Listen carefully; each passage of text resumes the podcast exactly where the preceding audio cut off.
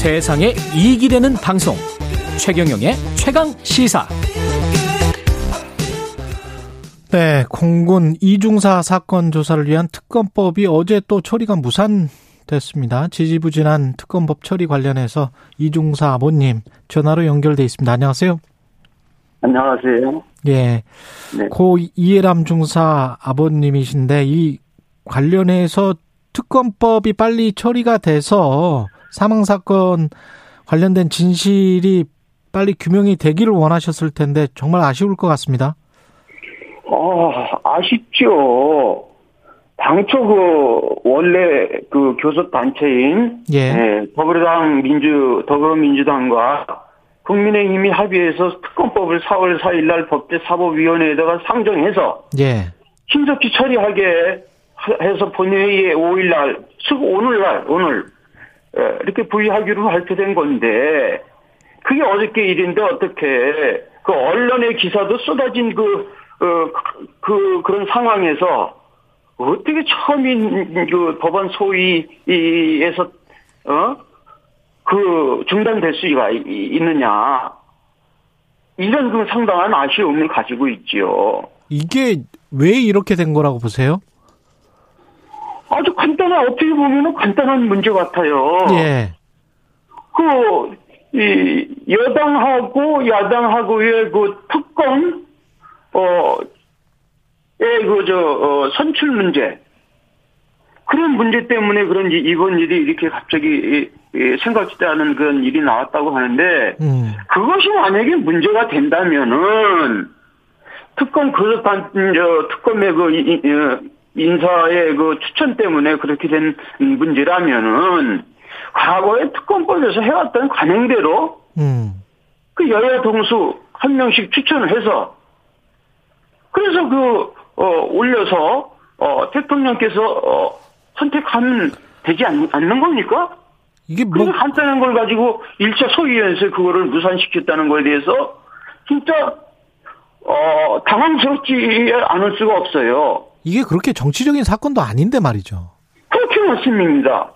작년에 우리 예람이가 이제 에, 어, 자결한 지 320일이 돼서 하늘나라 가 있고 예. 또 400일이나 되는 합쳐서 성폭행 순간서부터 합치면 400일이 됐습니다. 401일이 됐습니다. 예. 이 고통의 나날을 에, 그, 겪고 있고 이 애미 애비도 그렇게 에, 힘든 그런 유가족들과 함께 힘든 날을 지내고 있는데 음. 평내식당에 오셔가지고 작년은 음, 5월 23일서부터 4일, 5일까지 계속 오시면서 하시는 말씀이 누가요? 여야 국회 의원. 의원들께서 하시는 예. 말씀이 예. 이 예람 중사의 그 자결 문제는 음. 이 군의 폐쇄성과 특수성의 뭐, 이, 이, 이, 이 때문에 일어난 일이고 어이없는 일이기 때문에 예. 군과 정치는 아무 관계가 없다. 음. 그래서 순수하게 도와주시겠다고 한 게 이게 지금 400일입니다. 왜 그렇게 그게 그 문제가 되는 건지 본인들께서 그렇게 말씀하시고 이그 어, 공군에서 죽어가는 그 우리 81일 동안에 죽어가는 우리 딸 아이의 모습을 보고 우리 애미 애비는 처절하게 살려달라고 그랬거든요. 살아있었어요. 한국경에 가서 81일 동안 살아있었다고요. 그걸 종종 거리면서 쫓아다니면서 대대장한테 살려달라고. 왜 우리 아이가 이렇게 유리창처럼 깨지려고 하느냐. 왜 유리창처럼 깨질 것 같다고. 제발 좀 살려달라고 그러는데 10년 동안 보살펴 주겠다고 지혜스러우시면서 말이야. 어? 아버지 어머니의 그 절절한 마음을 이용해가지고 그동안 증거인멸 하고 있었고, 어? 이런 조약이나 하고 있었다는 걸 알고 나서 얼마나 이런 그 문제가 심각한 거, 어, 지금 말도 못합니다. 어떻게 아, 딸아이가 죽어가는 모습을 부모한테 공군이 보여줄 수가 있느냐?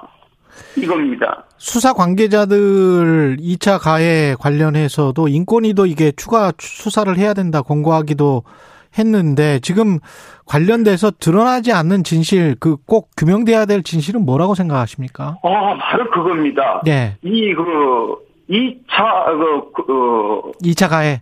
아, 국가인권위원회에서 예.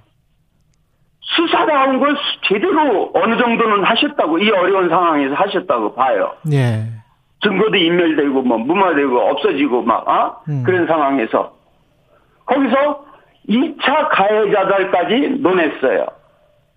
자, 저 법무실장하고 국선 변호사의 그런 그 큰 문제점을 어, 거, 어, 거론을 하면서 예. 이 2차 가해자들 그 부분에 대해서 어 20대에서 15비까지 가는 와중에 있던 2차 가해 2차 가해자들 그러니까 전체를 얘기한 거예요. 음. 국가인권위원회에서 저도 가서 3시간 동안 이렇게 불러가지고 어 수사 받은 적도 없고 예. 그 다음에 각 돌아다니면서 취합을 해가지고 뿔뿔이 흩어져, 흩어져 있는 수사 관계자들을 찾아다니면서 이렇게 했다고 결정문이 나왔어요. 음. 국방부에다가 거- 거- 권고를 했어요. 국방부는 이거를요, 미리 이런 그 자료들을 거- 권고했던 이 자료들을 모두 자기네들이 이 법률로서 가지고 있었으면 군사법으로 우리 예람이뿐만 아니고 여러 수백 수십 수백 명 수백 명이 그 어? 어, 억울한 죽음들이 없었을 것 같아요.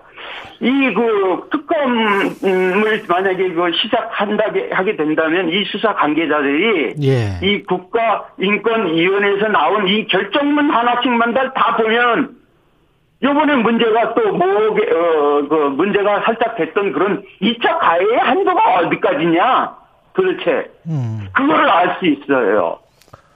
제가 예를 들어서 하나 설명해 드릴까요? 아? 시간 시간이 지금 다 아. 돼서 너무 네네. 안타깝습니다.